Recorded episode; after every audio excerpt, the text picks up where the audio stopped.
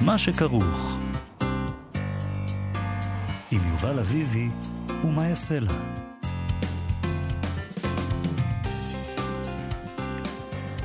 שלום, צהריים טובים, אנחנו מה שכרוך, מגזין הספרות היומי בכאן תרבות, מאיה סלע ויובל אביבי ב-104.9 ו-105.3 FM. אפשר למצוא אותנו גם ביישומון ובאתר של כאן, וכמובן ביישומוני ההסכתים.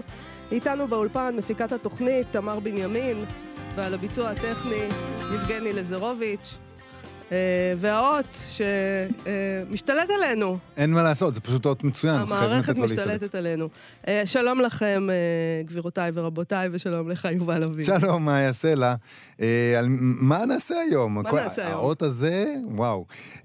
אנחנו נדבר היום על הרמב"ם. על הרמב"ם בעולמו שלו, שהיה עולם שונה מכפי שאנחנו רוצים אה, אה, לצייר את זה לפעמים לעצמנו. ככה טוענת שרה סטרומזה בספר של הרמב"ם בעולמו, דיוקנו של הוגי ים תיכוני. אנחנו ננסה להבין איתה... אה, מה ים תיכוני? אה, אה, מעניין אותי העניין הים תיכוני. קודם כל היא שואלת מה זה ים תיכוני. נכון. כי נדמה לנו שאנחנו יודעים. אנחנו לא יודעים, וגם אולי זה לא מה שהיה פעם. זאת אומרת, לא, זה לא היה אתמול, הרמב"ם. אז זה מאוד משנה, וההשפעות עליו הן חור... הן חורגות ממה שאנחנו אומרים. אנחנו נוטים להגיד שהוא, נגיד, בעולם הרפואה ובעולם המדע ובעולם הפילוסופיה הוא שאב מהאסלאם, אבל uh, בעולם, uh, בהגותו הדתית, אנחנו אומרים הוא היה יהודי. אז היא אומרת, uh, לא, לא בטוח, לא בטוח שגם שם אין השפעות אחרות. ים תיכוניות, אנחנו נדבר איתה על כל זה. נדבר גם עם הבמאית והשחקנית דליה שימקו על מחזה חדש שהיא ביימה. פנקס הקטן, שאנחנו מכירים אותו כמובן מהשיר. אה, מדובר בהצגה חדשה של אנסמבל אספמיה, בעיבוד של אה, דניאל בוצר. בוצר. נכון, אנחנו נדבר עם דליה שימקו אבל. ונדבר גם עם המתרגם ארז וולק בפינת המתרגמים שלנו, שפה אחת ודברים אחדים. הוא תרגם עכשיו את הספר החדש של ג'ושוע כהן, הנתניהוז. אנחנו נדבר איתו גם על הספר הזה וגם על עניינים אחרים. אה, אבל עם מה אנחנו מתחילים? אנחנו מתחילים עם משהו אחר. אנחנו מתחילים עם דרור מישני ודייוויד אי קלי, שהם זוג עכשיו. הם זוג. הם זוג בטלוויזיה, אה, יוצר הטלוויזיה האמריקאי. המצליח מאוד. דיוויד אי קלי. דיוויד אי קלי. מה? זה כאילו שקרים קטנים גדולים. והפרקליטים, ואלי מקביל, ופרקליטי LA. ובאמת, אחד המפיקים הגדולים, אה, הוא יפיק את סדרת הדרמה The Missing על פי ספרו של הסופר דרור משעני, שזה big deal. נכון. אה, הוא אמר שספריו של דרור משעני ריתקו אותו, והוא ממש שמח להחיות את דמותו של אברהם אברהם, אבל בניו יורק. הוא הופך, אה, מסתבר, לבלש ב-NYPD. זאת אומרת, הוא עובר... מה רצית, שהוא יפיק אותו בחולון? זה כן, דיוויד אי קלי. אבל אני תוהה, ניו יורק, אולי בעיניי המאוד מאוד אה, פריפריאליות, פרובינציאליות, פריפריאליות. Mm-hmm. ניו יורק זה זוהר אבסולוטית. זה, זה כל כך לא זוהר. לא. הוא יהיה בקווינס, והוא יעסוק בכל מיני שטויות, בברונקס, לא יודעת. סבבה, אבל גם בתל אביב, נגיד, יש כל מיני שטחים שהם לא בדיוק הדבר הכי זוהר בעולם, ויש שטחים שהם קצת יותר זוהרים, אבל הוא לא שם אותו... יש בתל אביב שטחים זוהרים? איפה? למה אתה לא לוקח אותי לשם? אני לא מכיר אותם. מה זאת אומרת? את צריכה להביא אותי. אבל, אבל דרור משעני בחר אפילו לא לשים אותם בשטחים הקשים של תאו, הפחות זוהרים של תל אביב, הוא בחר לשים אותו בחולון. אז למה לא נגיד... לג'רזי, למה לא לניו ג'רזי? זה, זה נראה לי קלאסי. תשמע, אני חושבת שאתה צריך לעדכן את האמריקנה שלך, את האמריקנה שלך, דחוף. לגמרי. אה, זה, אה, זה מאוד אה, מרגש, אני חושבת. מאוד מרגש. ווואו, דרור משעני. ממש, זה ב-NBC יוניברסל. כן, יהיו שמונה פרקים. ומדהים, מדהים, מדהים. אני ממש בהצלחה. אגב, ו... חייבים להגיד שמדובר כאן בקופרודוקציה של יוניברסל וקשת. נכון. ו... וואו, ברכות, נמשיך לעקוב. אני רוצה להגיד לך שאברהם אברהם, כן. הוא אחד היצואים המבריקים של ישראל. תשמעי, הוא כל הזמן אה, מבלה בעולם. ומופק בכל מיני מקומות. בתור אחד שבא מחולון, אתה אומר, לא... הוא בא מחולון וכבש את העולם, אברהם אברהם. כן, נכון. כל הזמן. נכון. איזה יופי. טוב, אה, עוד ידיעה מאוד משמחת, מפעל הפיס אה, הכריז הבוקר על הזוכים בפרס אה, מפעל הפיס לאומנויות ומדעים על שם לנדאו. אה, אז יש כל מיני כמובן בתחום המדעים, אה, דברים חשובים, אני לא אומרת, אבל אנחנו נתמקד בעניינים שלנו. דברים חשובים למישהו אחר, את אומרת. נכון. אה, אז אנה הרמן, המשוררת אנה הרמן, היא הזוכה בפרס לנדאו לשירה לשנת 2021. כל אחד מהזוכים, וזאת אומרת שאנה הרמן תקבל 150 אלף שקלים. נימוקי הזכייה, כן. חשוב, אנה הרמן מפרסמת מזה שני עשורים את שיריה המצוינים, יוצא הדופן בדיוקם. מצוינות זו מציבה את הרמן בקאנון העברי המתחדש כאחת המשוררות המרכזיות והבולטות בדורה. הפואטיקה של הרמן מגלה קשב לרבדים של העברית ומתקיימת כחוליה בשרשרת של משוררות עבריות מודרניסטיות, אך בה בעת נקראת כלשון יום-יום. צוות השופטות, על אף שבהודעה לעיתונות כתוב צוות השופטים, אבל אנחנו נשנה את זה. צוות השופטות הן... בסוף את פמיניסטית, אין מה לעשות. אני גם הייתי בהתחלה. אה, פמיניסטית. צוות השופטות, נבית בראל, שירי לב-ארי ושירה סתיו. אה, אנה הרמן, אנחנו נדבר איתה פה מחר. כן. לא נפסיד את ההזדמנות הזאת, אבל עד אז נקרא השיר שלה. אנה. זה בשבילך, יובל. אני מקדישה לך את השיר הזה. זה כבר מלחיץ אותי, אני לא יודע אוקיי. מה בחרת. אה. אז לשיר הזה קוראים גלגלי המערכת, אוקיי? אוקיי. זה בשבילך. מי סוחטת כמו סמרטוט את אמה של נוגי? מי? הגננת נעמי, הגננת נעמי. מי אומרת שזה תות כשנושרות טיפות דמי? הגננת נעמי, הגננת נעמי. טו, טו, טו, טו, טו, טו, טו, אל תרדי מהפסים. הרכבת מערכת, עוד מעט אותך מועכת. זה בשבילי? זה בשבילך. ברכות לאנה הרמן.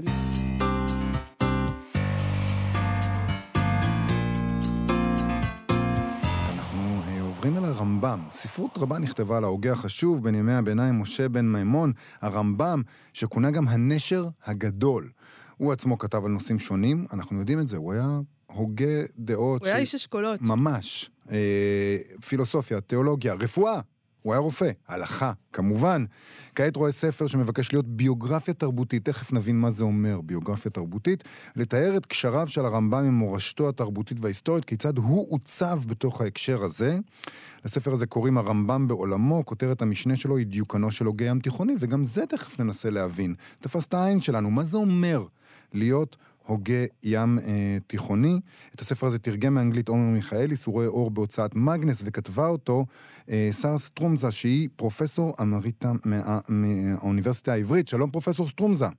שלום יובל, שלום מאיה. שלום וברכה. אז מה, מה זה... כן, כן נתחיל יובל. כמו הספר. הספר מתחיל בלהגיד, אתם חושבים שהם יודעים מה זה ים תיכוני. אז רגע, בואו נדבר על זה. מה זה ים תיכוני? מה זה אומר להיות הוגה ים תיכוני? מה זה אומר להיות הוגה ים תיכוני, כן.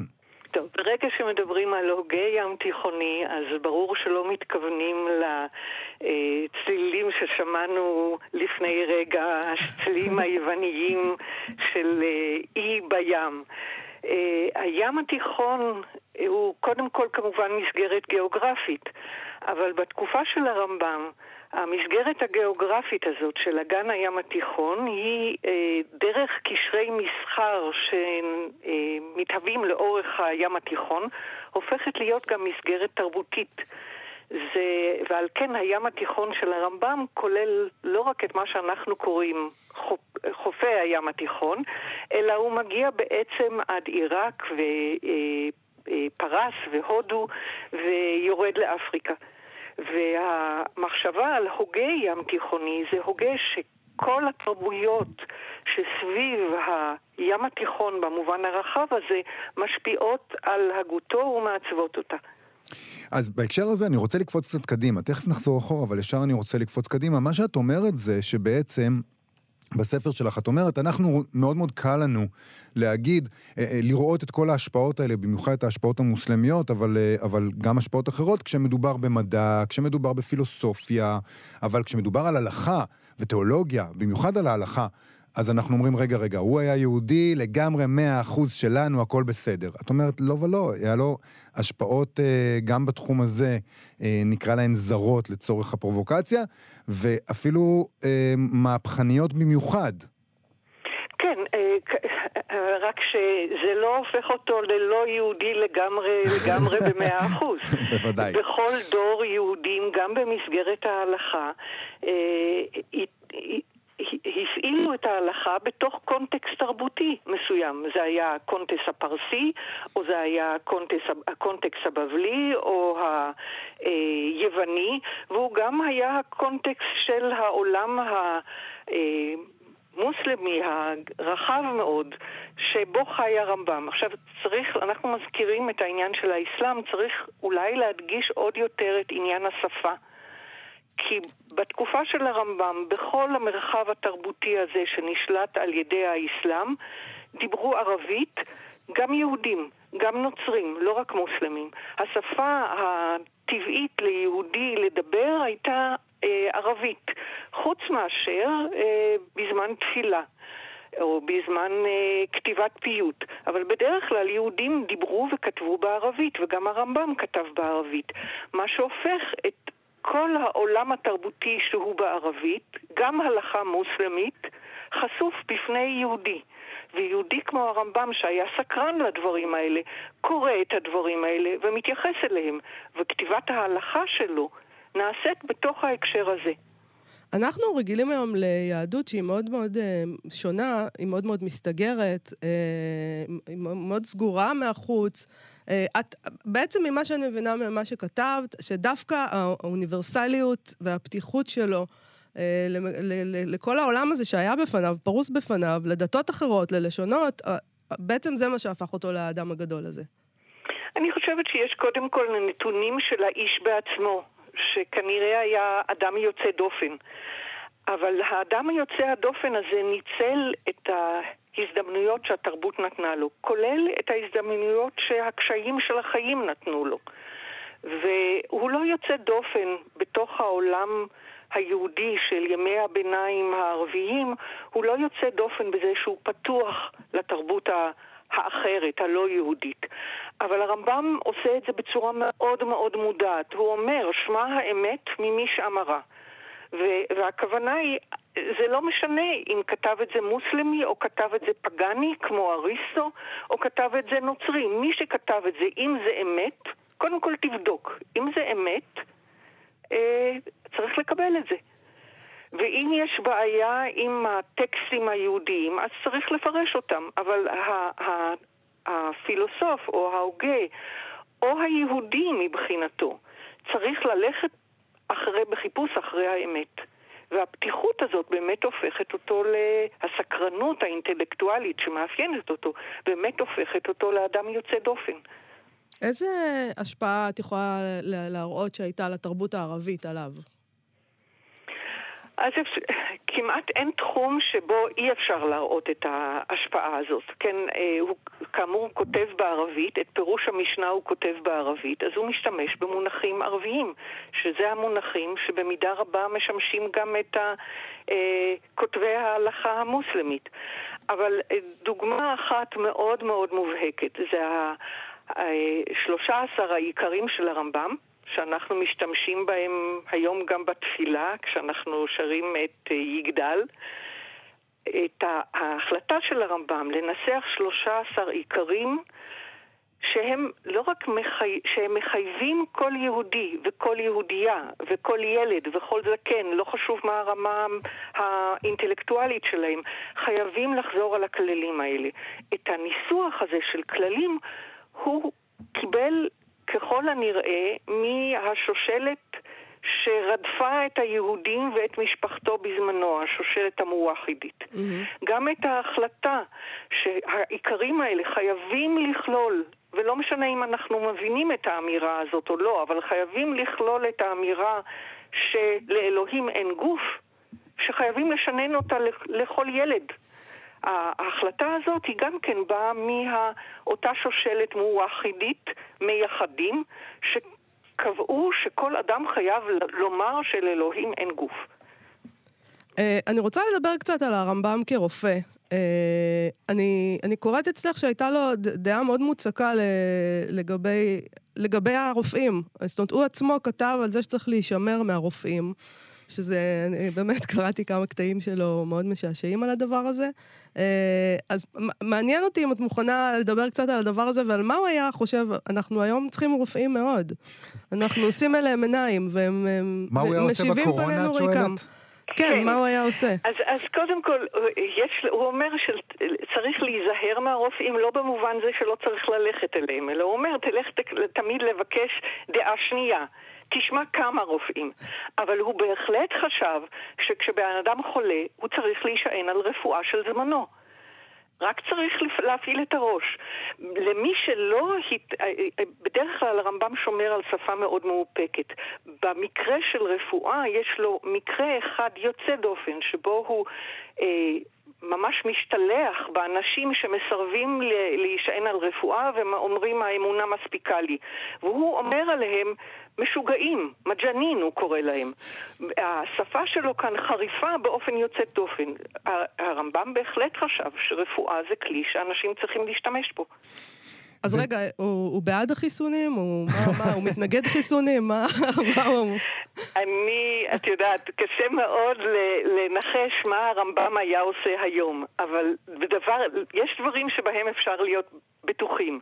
אני חושבת שאפשר בביטחון להגיד שהוא היה אומר, אם הרפואה של היום אומרת שצריך לקבל חיסונים, תקשיב לרפואה של היום. אוקיי. Okay. בכלל, נוצר הרושם שאנחנו חושבים שאנחנו מתקדמים קדימה אל עבר הפתיחות, אל עבר הנאורות, אבל... העולם נדמה... שלו היה הרבה יותר אה, הוא... רחב משלנו. אני לא יודע אם העולם שלו או הוא עצמו, נדמה שממה שאני קורא אצלך, זה שהרעיונות שלנו לגבי מה התחולל אז, את, אה, הם די שגויים. אנחנו חושבים שאנשים היו קנאים, שאנשים היו אה, מסוגרים, שהיו קהילות סגורות בפני עצמן. אנחנו הרבה יותר סגורים מאז, או לפחות ממנו.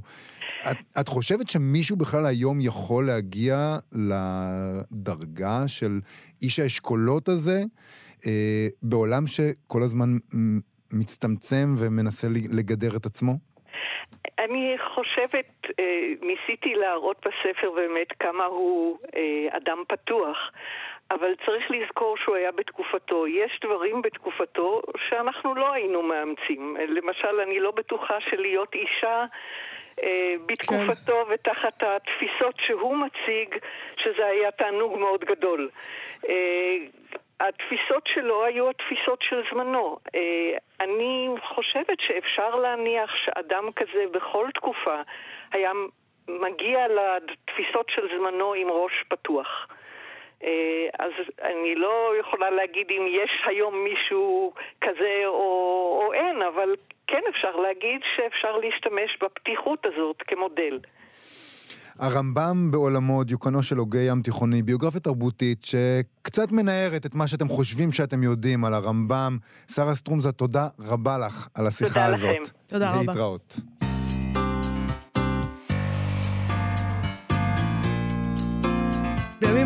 הצגה חדשה בתיאטרון אספמיה, פנקס הקטן שמה, כמובן. אה, אנחנו, ואנחנו מכירים את פנקס הקטן, אה, בזכות השיר הזה, בזכות דן אלמגור, מתי כספי, ססי קשת, אבירם הגולן. נכון. אה, גבירתו. מדובר פה בעיבוד, ההצגה הזאת היא עיבוד, בפעם הראשונה, של דניאל בוצר, לסיפור קצר של דיימון רניון, סיפור שנקרא במקור Little Pinks. ותורגם באופן מבריק, אני יכולה לומר, אה, על ידי אליעזר כרמי לפנקס הקטן. מושלם. פנקס הקטן הוא עובד אה, במועדון, אתה יודע, מנקה שולחנות, מה שנקרא פיקולו היום. אה, מאוהב בעוד מעלתה, שזה כינוי של זמרת אדמונית במועדון לילה בברודוויי, וזה סיפור היחסים שלהם.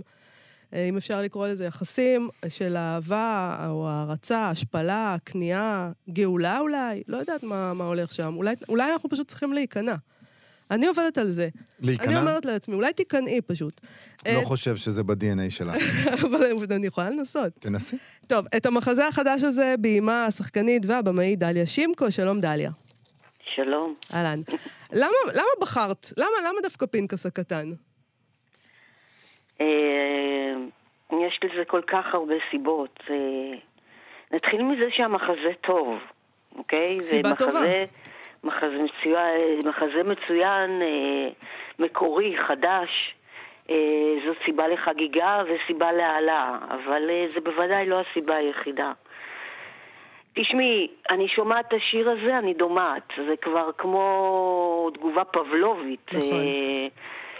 אה, משהו בדמויות האלה של פינקס הקטן ועוד מעלתה כנראה מייצגים משהו מאוד מאוד עמוק בכמיהה שלנו למערכת יחסים טוטאלית, ל... ליכולת אה, להיות בשביל מישהו באופן מוחלט, ליכולת לקבל באופן מוחלט. כמובן שהן דמויות מאוד אה, קיצוניות, אה, מאוד אגדתיות, אבל אני חושבת שהן נוגעות באיזה שהם עצבים מאוד חשופים שיש לכל אחד מאיתנו בתוך מערכת יחסים. זה כמה אני נותן, כמה אני מקבל, כמה אני שם את האגו בצד, כמה אני מעז, מעז, מעזה לבקש. אה, כמה אני רוצה ומוכנה שיעשו עבורי, כמה אני מוכן לעשות עבור האחר. זה שאלות כל כך מהותיות שמתקיימות לאורך כל החיים הזוגיים, שאני חושבת שפשוט השיר הזה, הסיפור הזה, נוגע בזה, ממש נוגע בעצב, בעצבים חשופים בצורה גאונית דרך אה, סוג של אגדה. אבל אה, הסיפורים האלה של ברנשים, הברנשים והחתיכות ו- וכל העולם הזה, אמ, אחד הדברים שהוא מהלך עלינו קסם כי, אה, כי זה עולם מאוד מאוד זוהר ומאוד מרגש. אני זוכר שתמיד קראתי את הסיפורים האלה, וזה היה עולם נורא נורא שונה משלנו, וגם השפה מאוד מאוד שונה משלנו. עד כמה זה בא לידי ביטוי אה, בעיבוד הזה? עד כמה משתמשים במילים כמו משכנע ולקקן ומצלצלים וכל הדברים האלה? חוץ מלקקן, שזה משהו שהציבור לא מכיר, אה, לא יודע מה זה, משתמשים בהכל, משתמשים במשכנע, משתמשים במצלצלים, משתמשים במרשרשים. היה לנו אה, אתמול בחזרה החלטה של בכל זאת לרדת ממקרר ולשים כלא, למקרה שאנשים בכל זאת לא יבינו. אה, אבל הקסם הזה שאתה מדבר עליו, כן. זאת הסיבה המרכזית שלי לעשות את ההצגה הזאת. ההצגה הזאת רוויה בקסם הזה גם מבחינה ויזואלית. כל המוזיקה, כל התלבושות, הכל בנוי לבנות בעצם איזשהו עולם פילם, פילם נוארי שלוקח אותנו רחוק מהמציאות הישראלית, וזה דרך אגב אה, תפיסת התיאטרון שלי. אה, התיאטרון שאני עושה הוא תיאטרון אה, שעובד הרבה על פואטיקה, על קסם, על הרחקה. מה שנקרא, אה, ולא תיאטרון דוקומנטרי או עיתונאי או עכשווי. אני או... כל כך שמחה שלא, שאת אה, לא הפכת אותם למשהו ישראלי כזה. לא, לא, חס וחלילה, ממש... אה, זה לא מעניין אותי בתיאטרון, זה מעניין אותי, הישראליות מעניינת אותי בחיים, בתיאטרון מעניין אותי לדבר על הישראליות דרך דרכים אחרות, שזה דרך אגב היה כוחו וטיבו של התיאטרון אה, מאז ומעולם. העניין העיתונאי של לדבר על כאן ועכשיו בשפה של כאן ועכשיו זה משהו שהתחיל אה, בשנות ה-60-70. זאת אומרת, זה דווקא דבר שהוא יחסית אה, חדש בתיאטרון.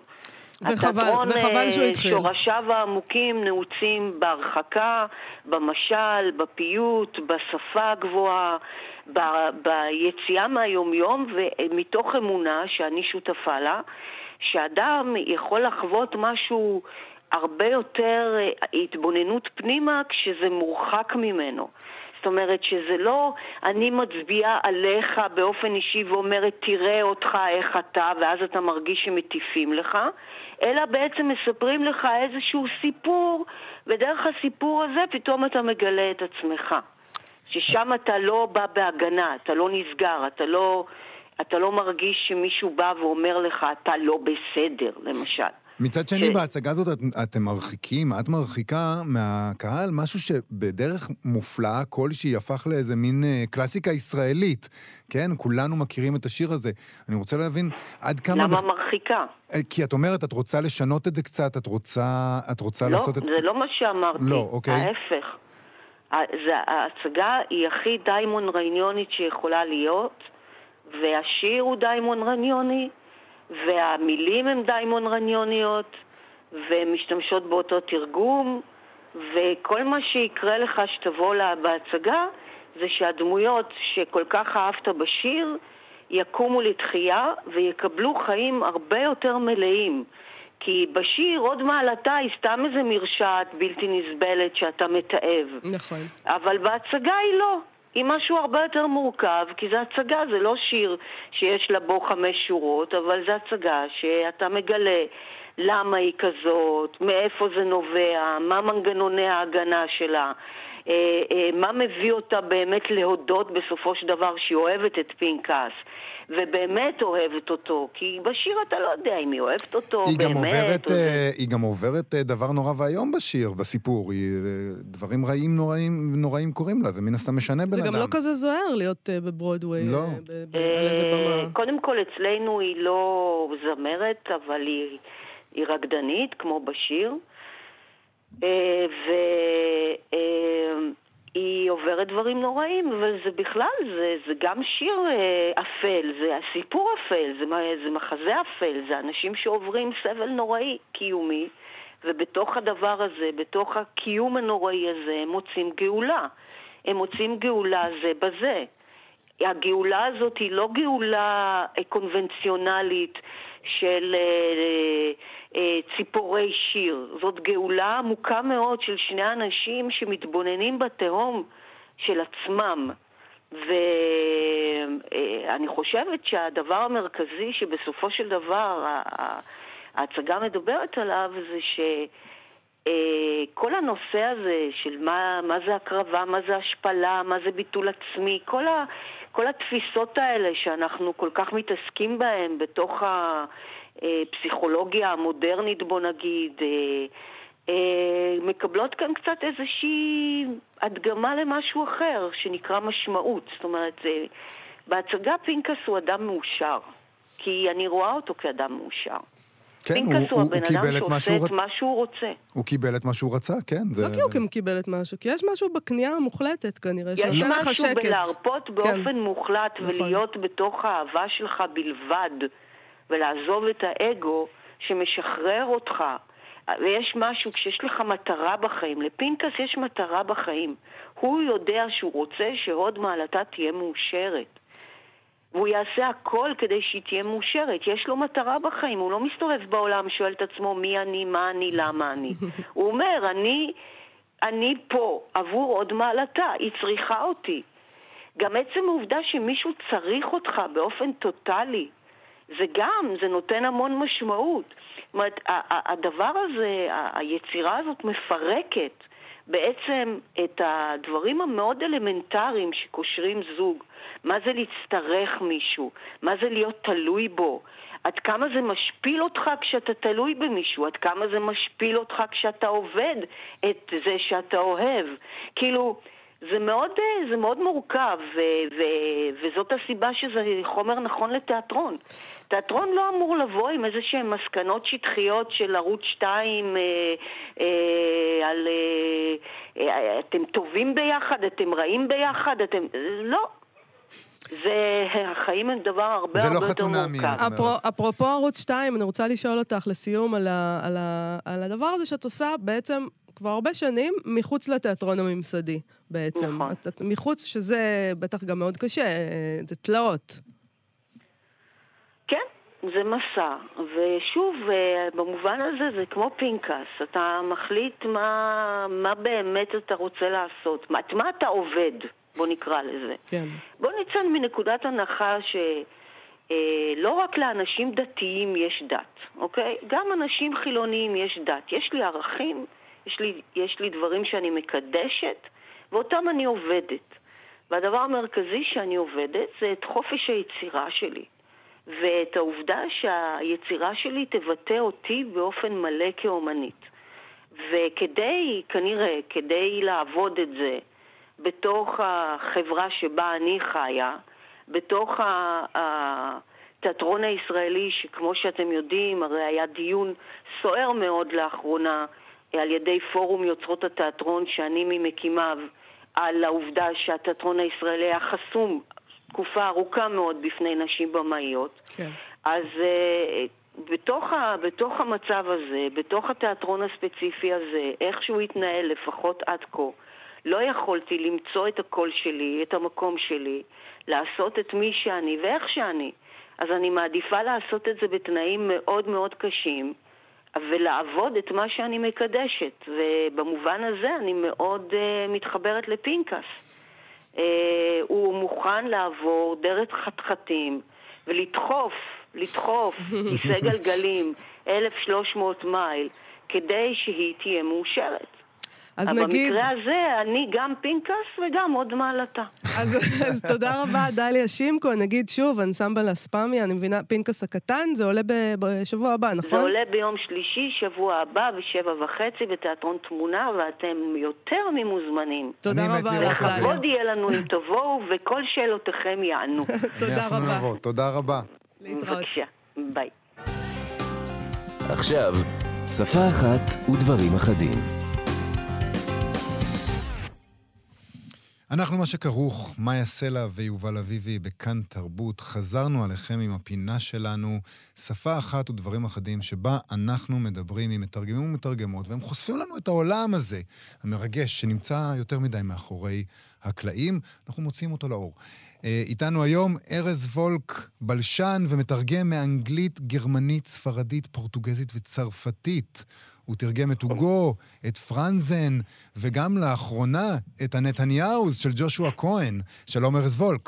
שלום וברכה. הנתניהו, זה, זה מרגש, תשמע, מרגש. אין מה להגיד. בוא, בוא תספר לנו קצת על הספר הזה, הנתניהוז. כן, אה, קודם כל ספר מאוד כיפי, אה, ודבר שני, כשעודד כרמלי אה, הציע לי לתרגם את הספר, אז היה ברור שאני לא יכול לסרב, כי כבר שנים אני מתרגם ואף פעם לא העמדתי את עצמי בסכנה של תביעת דיבה. אז סוף סוף משהו מרגש אתה חושב שיש פה סכנה באמת? כאילו, אתה, קראת, לא. אתה כבר קראת את הספר, מה הולך כן. שם? אז הספר, קודם כל זה ספר מאוד מצחיק, אה, ספר בדיוני למחצה שמתרחש בסוף שנות החמישים אה, בקולג' אה, בדיוני במדינת ניו יורק, שמגיע לשם אה, היסטוריון ישראלי לראיון עבודה. וההיסטוריון הישראלי, שמגיע גם עם אשתו ושלושת ילדיו, הוא בן ציון נתניהו.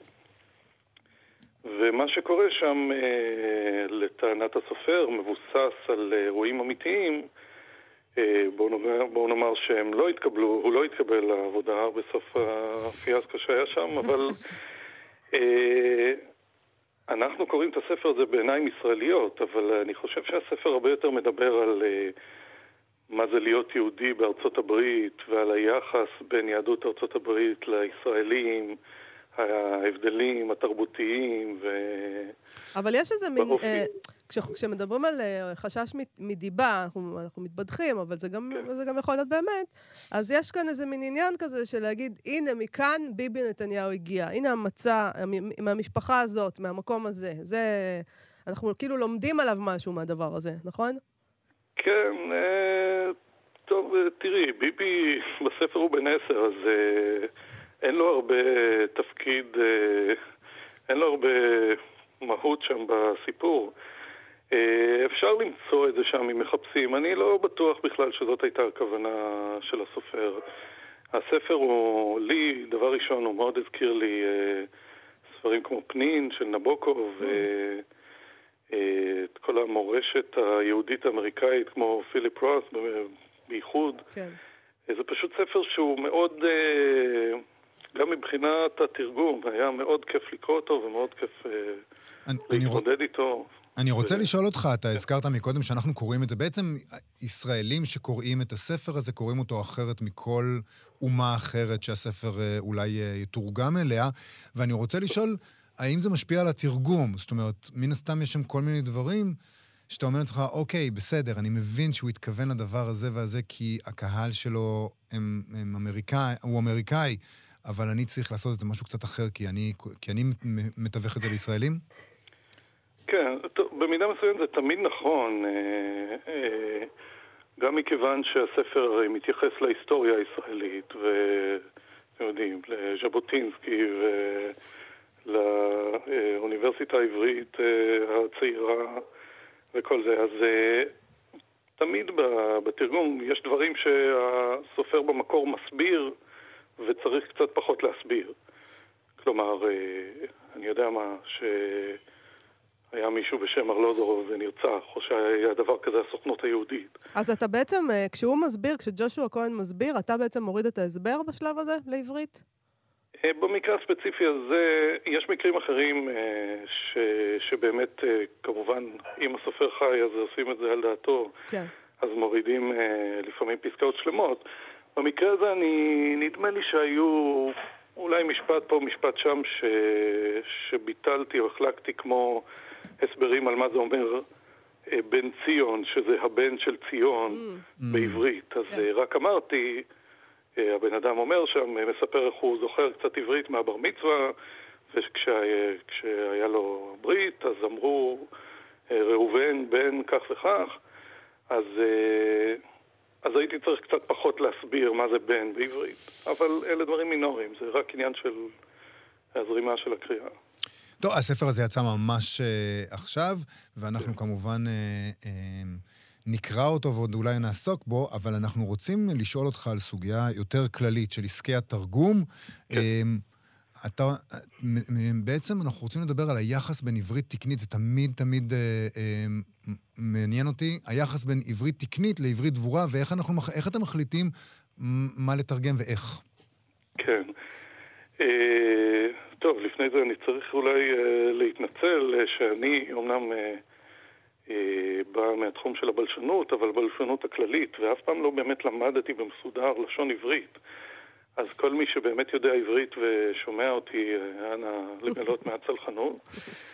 אמ, אבל כשמדברים על הקשר בין השפה התקנית, בין העברית התקנית לעברית הדבורה, אז יש דבר שגיליתי בדרך הקשה, שאף אחד לא באמת מסכים, אנשים לא מסכימים זה עם זה על מה זה בעצם עברית תקנית.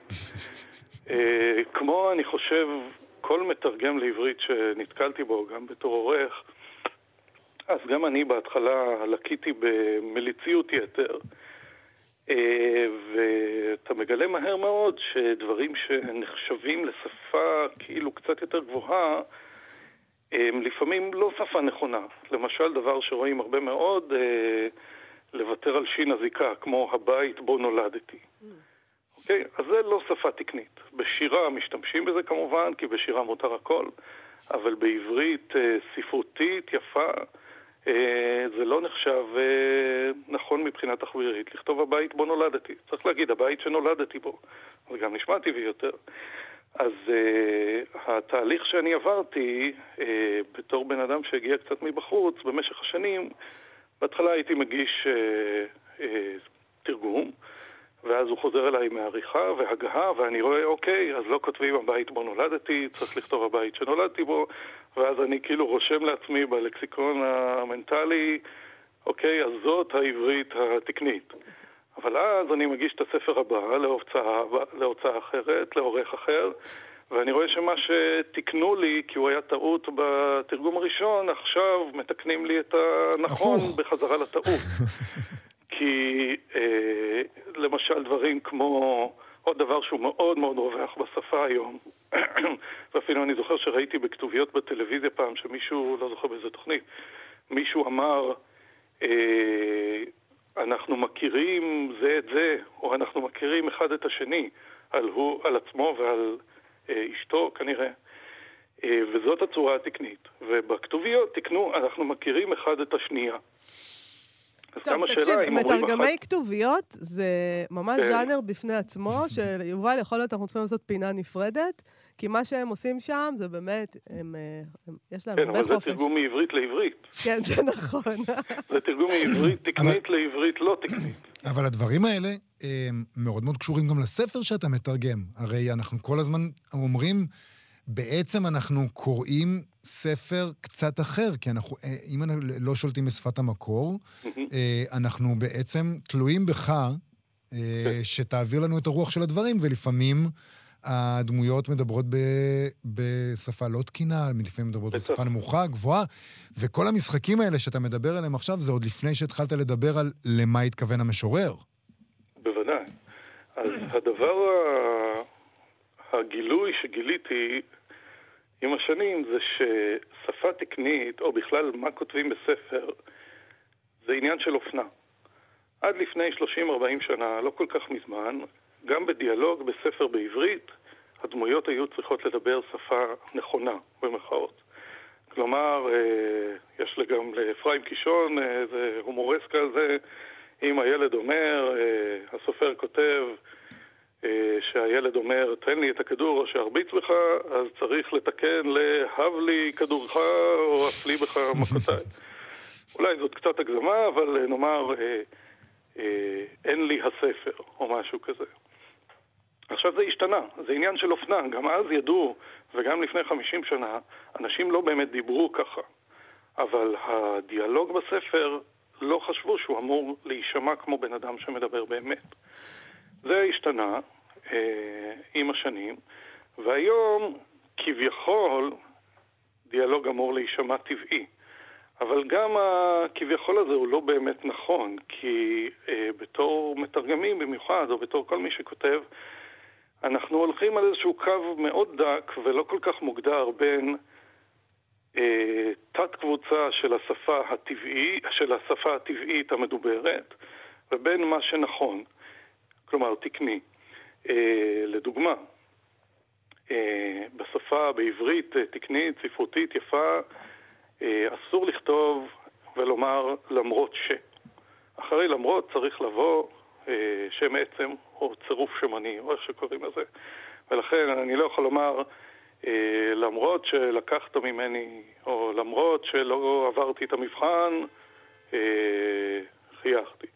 כן. אני צריך לומר, למרות כישלוני במבחן. אז uh, בתרגום, וכמובן המטרה הזאת של מה השפה הדבורה הולכת משתנה כל הזמן, בתרגום אנחנו כל הזמן מנסים למצוא איזשהו ניסוח או פרפרזה שגם לא יישמע מלאכותי, אבל גם לא יישמע יותר מדי אה, אה, קשור לרגע, לסלנג אה, עכשווי, לצורות ביטוי שבעוד mm. חמש שנים יישמעו מסיבה אחרת מיושנות. כן. תשמע, יש לכם עבודה... קשה, עבודה קשה. קשה מאוד. Mm-hmm. ארז וולק, תודה רבה לך על השיחה הזאת. תודה לכם. תודה, להתראות. להתראות. וזה הזמן שלנו אה, לסיים. כן, זה היה מעניין. היה כיף גדול. נגיד תודה לתמר בנימין וליבגני לייזרוביץ' שהיו איתנו באולפן. נזמין אתכם ואתכן כרגיל לבקר בעמוד הפייסבוק שלנו, מה שכרוך עם מאיה סלע ויובל אביבי, וגם בעמוד הפייסבוק של כאן תרבות. אנחנו ניפגש שוב מחר. להתראות. להתראות.